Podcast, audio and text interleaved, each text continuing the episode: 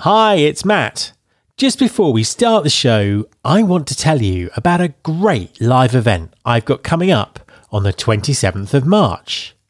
To celebrate 600 episodes of Recruiting Future, I'm going to be hosting a live Ask Me Anything webinar.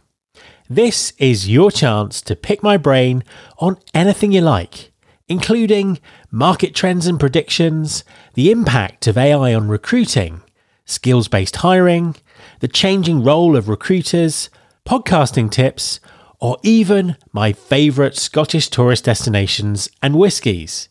Literally, ask me anything. I'll also be joined by some surprise special guests who'll be adding their perspectives to the conversation. You can sign up now by going to mattalder.me/AMA. That's mattalder.me/AMA. And I really look forward to seeing you there. That web address one last time, mattalder.me/AMA. Support for this podcast comes from TextKernel, where the future of recruitment meets the power of AI, helping you connect people and jobs better. Are you ready to take your talent acquisition game to the next level? Look no further than TextKernel, the global leader in AI technology that helps staffing, commercial and government organisations make sense of data and find the right talent effortlessly. If you're looking to connect the right people with the right jobs, TextKernel's AI-powered software makes sourcing and matching easier than ever before. For over 22 years, TextKernel has been helping professionals like you streamline and optimize sourcing, recruitment, and talent management processes. With their suite of solutions, you can easily collect and analyze workforce data, manage your talent pipeline, enhance candidate engagement, and automate time-consuming tasks. From simplifying CV parsing and enriching data, to intelligent job matching and labour market insights, they've got you covered. The best part? TextKernel seamlessly integrates with popular CRM and ATS platforms such as Salesforce, Bullhorn, SAP SuccessFactors, Oracle, Talentsoft, Cornerstone and more, saving you time and resources so you can focus on what matters most. Join the ranks of top corporate HR and staffing teams who trust TextKernel, including companies like Manpower, Netflix and Kelly. Their AI-powered technology has proven its worth in the industry. Ready to unlock recruitment success? Visit textkernel.com. That's TextKernel.com. And discover how their solutions can revolutionise the way you can connect people and jobs better and faster and with more confidence. There's been more of scientific discovery, more of technical advancement and material progress in your lifetime and mine than in all the ages of history.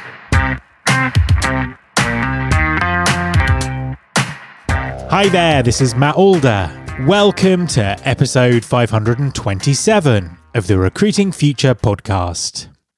The employee-employer relationship is changing. Employee engagement is at an all-time low, and countless research studies tell us that a significant proportion of the workforce is considering quitting their job. At the same time, despite the economic backdrop, many companies are struggling to get the talent they need due to significant skill shortages in some areas. So, how can employers differentiate themselves to secure and retain the talent they need? A positive work culture has never been more critical, and it's a strong differentiator for the employers focusing on building one. My guest this week is Lori Knowles, Chief Human Resources Officer at Memorial Hermann Health System. Memorial Hermann has had some spectacular hiring and retention outcomes in a highly challenging talent market by focusing on their culture.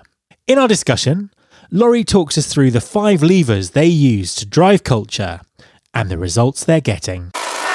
Hi, Lori, and welcome to the podcast. Hi, Matt. It's great to be here. Thanks for having me. An absolute pleasure to have you on the show. Please, could you introduce yourself and tell everyone what you do? Happy to. I am Lori Knowles. I am the Chief Human Resources Officer at Memorial Hermann Health System. That's in Houston, Texas. Memorial Hermann is a large integrated health delivery system. We have 17 hospitals, about 32,000 employees, 300 different care delivery sites. So really large in a very, very large geographic area. In my role, I've been at Memorial Hermann, almost 12 years now, but doing HR for a lot longer than that. And in my role as in human resources, I know every organization is set up a little different. So I have oversight of sort of the typical areas: total rewards, talent learning and development, talent acquisition. We actually have a central staffing model that's a talent float pool that we may want to get to here in a little bit. I have workforce programs, employee relations, occupational health.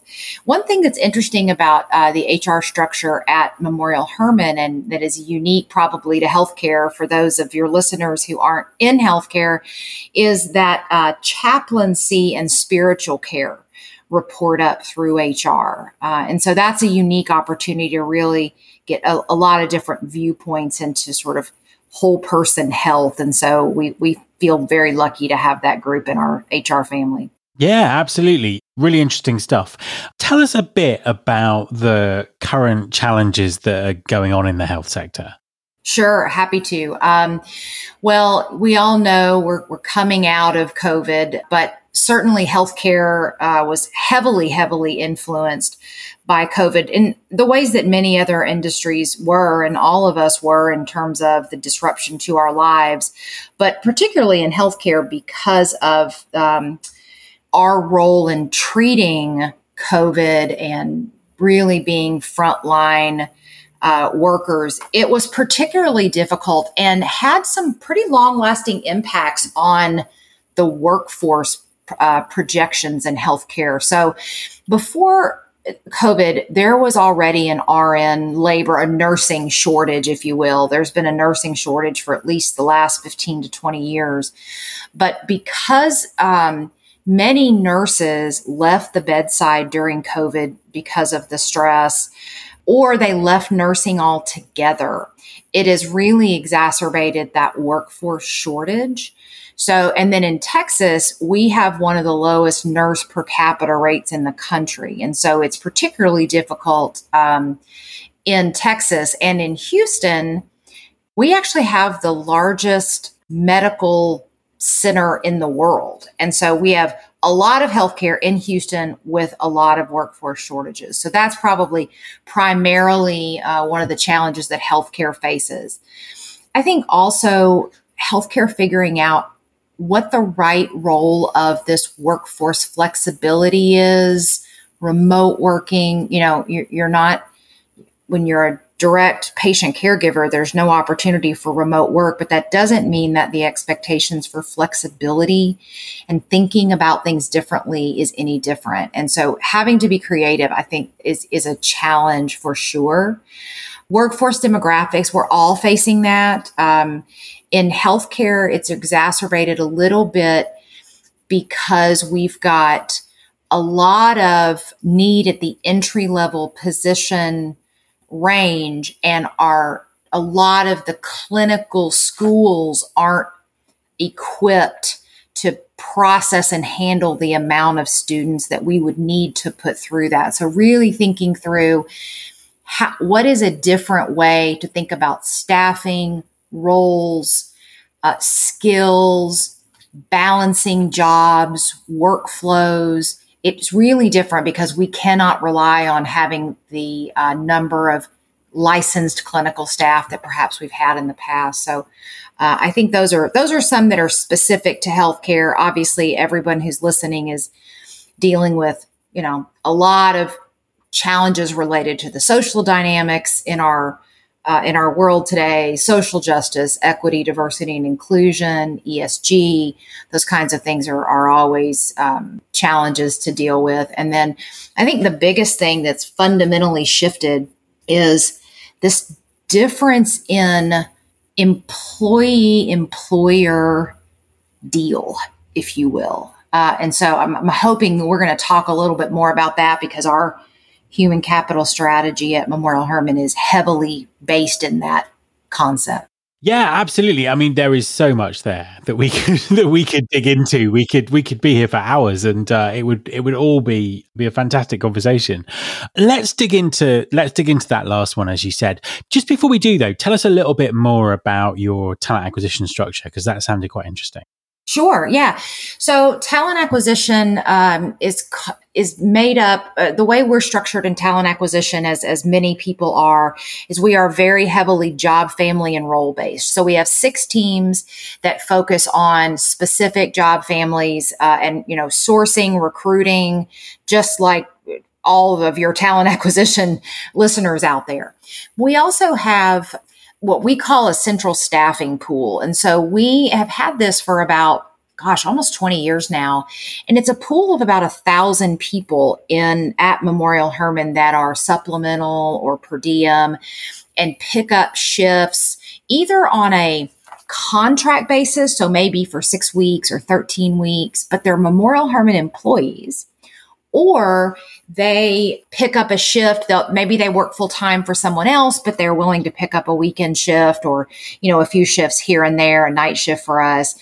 And so our central staffing department recruits those people, but also manages them. So works extremely closely with all of our hospitals and our care delivery sites to figure out where we have needs and how do we be strategic with just-in-time staffing? So, if we have one hospital that is staffed to care for a certain number of patients, and for whatever reason, those patients, we don't have that number of patients that day, how do we shift those employees to perhaps another area that is that has more needs? That group also manages all of our agency and contract staffing. So the contracts for agency workers, the bill rates, the payment mechanisms, all of that, that group manages. And then the third thing I think that's interesting is we have what we would call an internal travel pool. So in healthcare, one of the dynamics that happened during COVID was the rise of the agency staff. So, tremendous amount of dollars poured into agency contracts because hospital systems had tremendous needs that they had not had before for staff. And so prices just went through the roof for agency staffing. People left full-time employment to go chase that, larger dollars. And so we really needed a strategy to help us combat that. And so we created what we call an internal travel pool that is a unique deal, I would say, with people who are willing to do that for a higher rate of pay. There's a lot more flexibility required. And so we've been playing with that for about a year, and it's been very, very successful for us. So that is something that we see as a real advantage and something that we plan to expand. And I suppose that brings us back to what you were talking about in terms of that sort of changing employee-employer relationship. Talk us through that part of things, and how you're sort of facing up with dealing with some of these challenges. Yeah. So here's the way I think about it. All of us have jobs, probably, and so when we think about what do I want from my employer, right? If I'm looking to make a change, or maybe I'm just entering the workforce and I think, what is it that I want? Obviously, the first thing people think of is, well, I need to make some decent money. I need the pay matters a lot. But that's not the only thing. And I think as employers for a very long time, we focus so much on pay and benefit programs. You can't see me, but I'm quoting programs. That we kind of miss the mark on this idea of when I go to work, it is really an experience. It's an experience just like, the experience I get in my family, the experience I have with my friends, the experience I get when I, think about buying a car. It's all those things that make me feel a certain way, make me feel valued. There's proof points that my voice is being heard. I can be inspired by something. It's something that I want to be aligned with, that aligns with my values. And I think COVID, the experience of COVID really brought it all to life, where we said, you know what, this is not, we can no longer just be the employer and ask the employee to leave their personal life at the door. We have to realize that what we are providing is an actual experience. How do we design, how do we think about the moments that really matter in that experience and design and be intentional about providing what people need in a much bigger way than we've had to do before? Absolutely. And how does that feed into things like defining culture? So when you think about, for us, there's always this talk about we need to drive our culture to a certain point, or we need to think about culture in a certain way. And for me, it starts with, what do you want to be? Who do you want to be to your community? Who do you want to be to your staff? Who do you want to be to your leaders? And then when you pair that with your mission and your vision of your organization, your culture becomes or the right culture becomes pretty self-evident, right? So you can't just think about culture all by itself. It has to be tied to those things. So if you think about, Memorial Hermann's mission, right? So we're community owned, meaning that we are nonprofit and our community owns us. So being responsive to our community is absolutely part of who we are and what we need to do.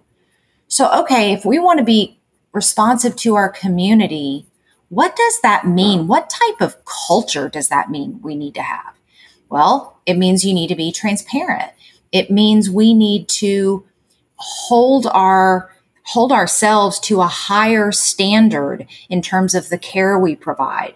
It means we need to have mechanisms to hear from our community. It means we need to support our community, have clear ways to reach into our community. And so when you start to think about culture like that, it starts to become pretty evident that there are certain levers that you can pull to drive certain things, reward certain things, and then also sort of de-emphasize others. Does that make sense? Yeah, that does make sense. Tell us about those levers. Yeah. So the way we think about it really as five different levers to drive culture. And I'll talk about them in order. So the first is how we hire and how we onboard, right? You want to think about who is it that is going to be right for your culture, not just now, but with that vision in mind, right? If you want to be, for us, our service standard, we have very strong service standards, and the very first one is safe. The second one is caring. The third one is personalized. The fourth one is efficient. How do you select for those things? And then if you say you want those characteristics and you select for that and you interview for that, and then you onboard and those tenets don't show up in your onboarding, you're saying one thing and doing something different. And I think that's the death knell of culture, right? When you have a lot of things on a poster and then people look around and go, but that's not what you do. And so how we hire and onboard is absolutely critical. And we've got a lot of work happening around that. A quick message from our sponsor, Wonolo. Hi, everyone. I want to tell you about Wonolo. That's Wonolo. Wonolo stands for Work Now Locally. Wonolo enables businesses to find quality workers for on-demand, seasonal, short-term and long-term work. Ditch the bulky paperwork and interview process and use Wonolo to find quality workers fast and get work done even faster. With flexible workers and no platform fees, you can save on operating costs, meet demand and maximize earnings with ease. Wonolo is available in over 100 markets, including Chicago, Dallas, Atlanta, New York and Seattle. Get workers who are ready to work and spend less time finding them with Wonolo. Go to www.wonolo.com/pod. That's www.wonolo.com /pod and take the stress out of finding workers. I think the other thing is, the second one is how we lead and what we teach. So if we say that safe, caring, personalized, and efficient are our service standards, how are we weaving that into our leadership competencies? How are we holding leaders accountable for role modeling those behaviors? What are we teaching in our, just, you know, think about leadership development courses, or even huddles, daily huddles that you have in your teams where you want to impart information. How are you weaving those things in? And then the third one is how and what we communicate to reinforce. You know, I use this example a lot because if you say your voice matters, right? Your voice matters. We want to hear from you. We have a culture of transparency. But you only do an annual engagement survey maybe once a year, and there's really no other place for people to have their voice heard. You're not authentic. So you've got to figure out, how do we, if we say we want to be transparent, how do we show up and be transparent? How do we ask people for their opinions? What do we do with that information? How do we do it on daily meetings, in group settings, one-on-one? So it's carefully and intentionally thinking about how you communicate, your forums, right? If all of your communication tools, you know, we do monthly town halls. We used to do them every week in COVID, but now we do them. If those town halls, they have myself and our CEO and others on the call, our COO. If we didn't, let's just say we didn't enable the Q&A function. Let's just say it was just one-way communication. What message does that send? So I think it's really just sort of walking the talk is what I'm getting at. And then obviously how you reward and recognize, right? Do you have mechanisms to say, hey, I saw you being safe. Hey, you know, I really appreciate the way you personalize the experience for that family member or that fellow employee. And are you building those things in to say loud and clear, this is what good looks like. This is what we value. And so this is what we reward. But, and the fifth lever is how we hold accountable. If we don't see those behaviors, we address them, because, you know, your team, and you all know this, your team is as strong as your weakest link. And if you as a leader or a fellow team member see that behavior, it's, you know, it's one thing if it's skilled, right? You've got people who don't quite know how to do something yet. That's the easy part, right? I can teach you to do that. But if I say I want a caring environment and I've got a caregiver that is dismissive to a patient or a patient family, I need to be strong and courageous enough to be able to address that in real time. All those things build culture, because all of those things are proof points, right? It's something an employee can look at and say, you say you want to be X, but are you? And it's just really building in, using those five levers. And, you know, other people may have 3 or 5 or whatever, but for us, these 5 work because we can target it back and we can evaluate ourselves as we drive our culture efforts to say, are we building in these 5 levers? And talk to us about the impact of that. What kind of results are you seeing? I suppose particularly around being able to attract talent and also crucially being able to retain talent.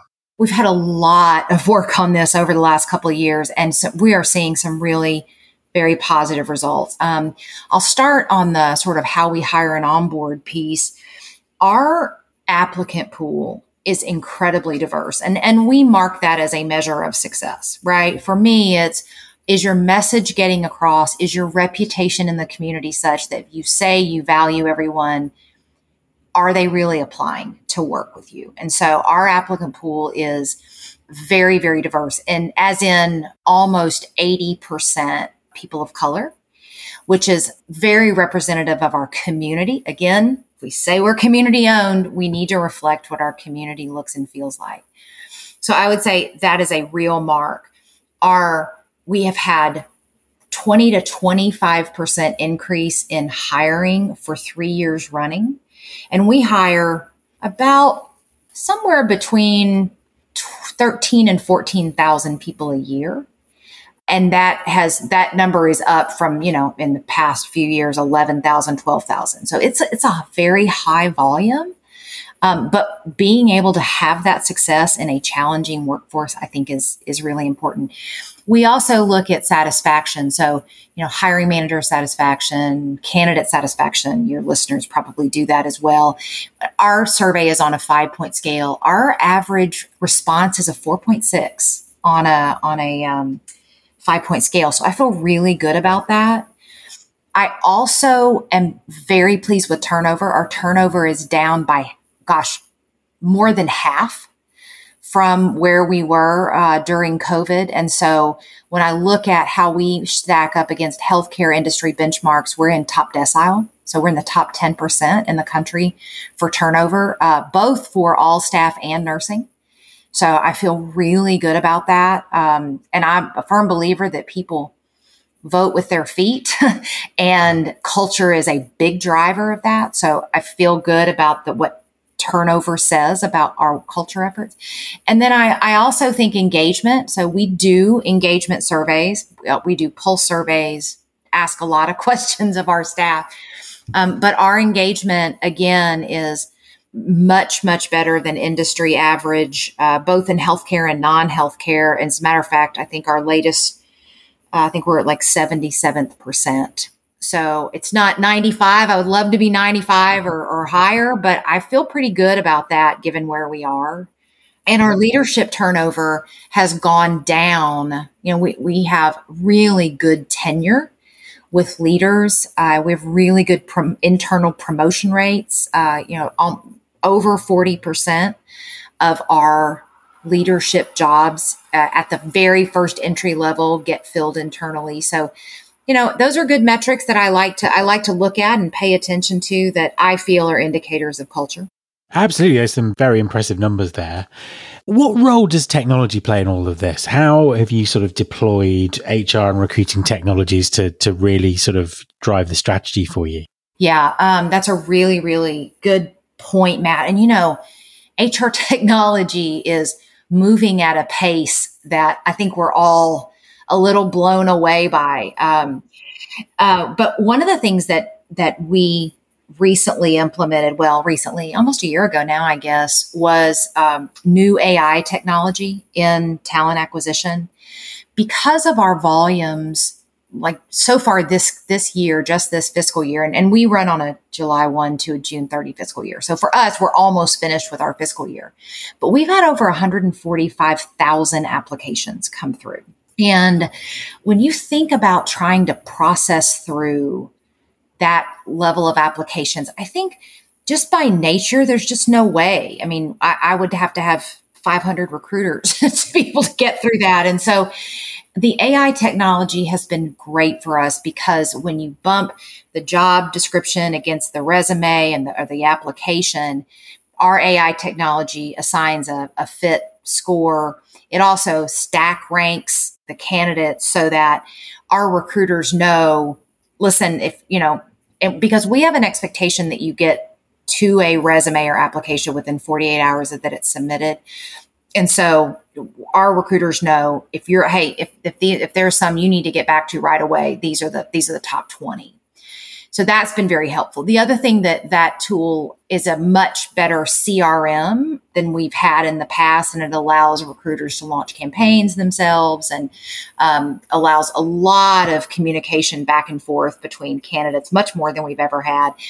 Actually allowed us to get rid of some other tools because there's a lot of video interviewing and texting capabilities that are there that maybe we've had to have separate solutions for in the past. So I think in terms of efficiency, it's been great. It's also been proven to have no built-in bias. So, you know, there is a lot of talk about whether AI technologies have some flaws in terms of unintentionally inserting bias.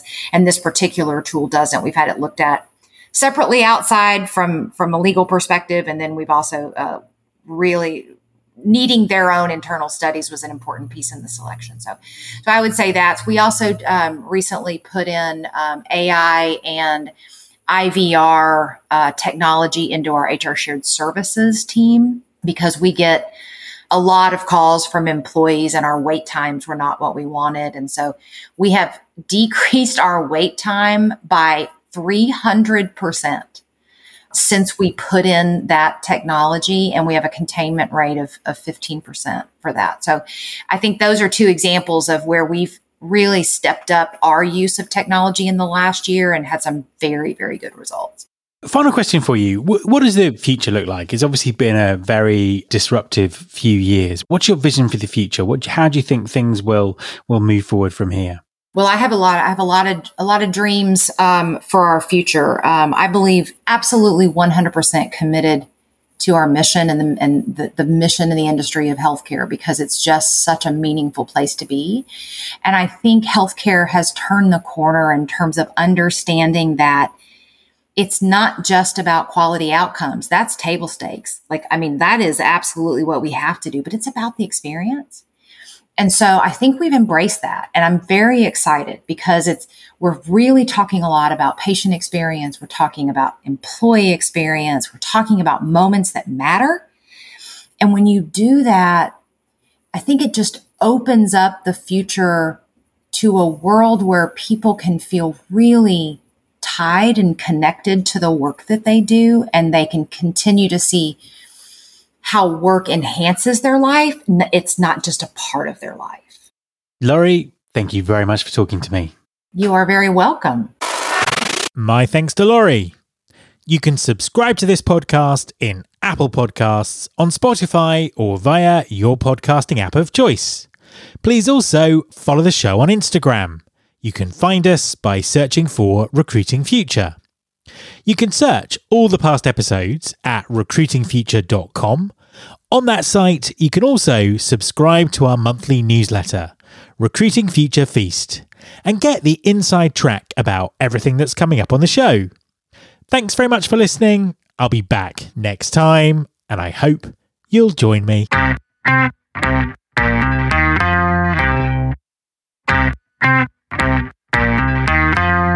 is my show.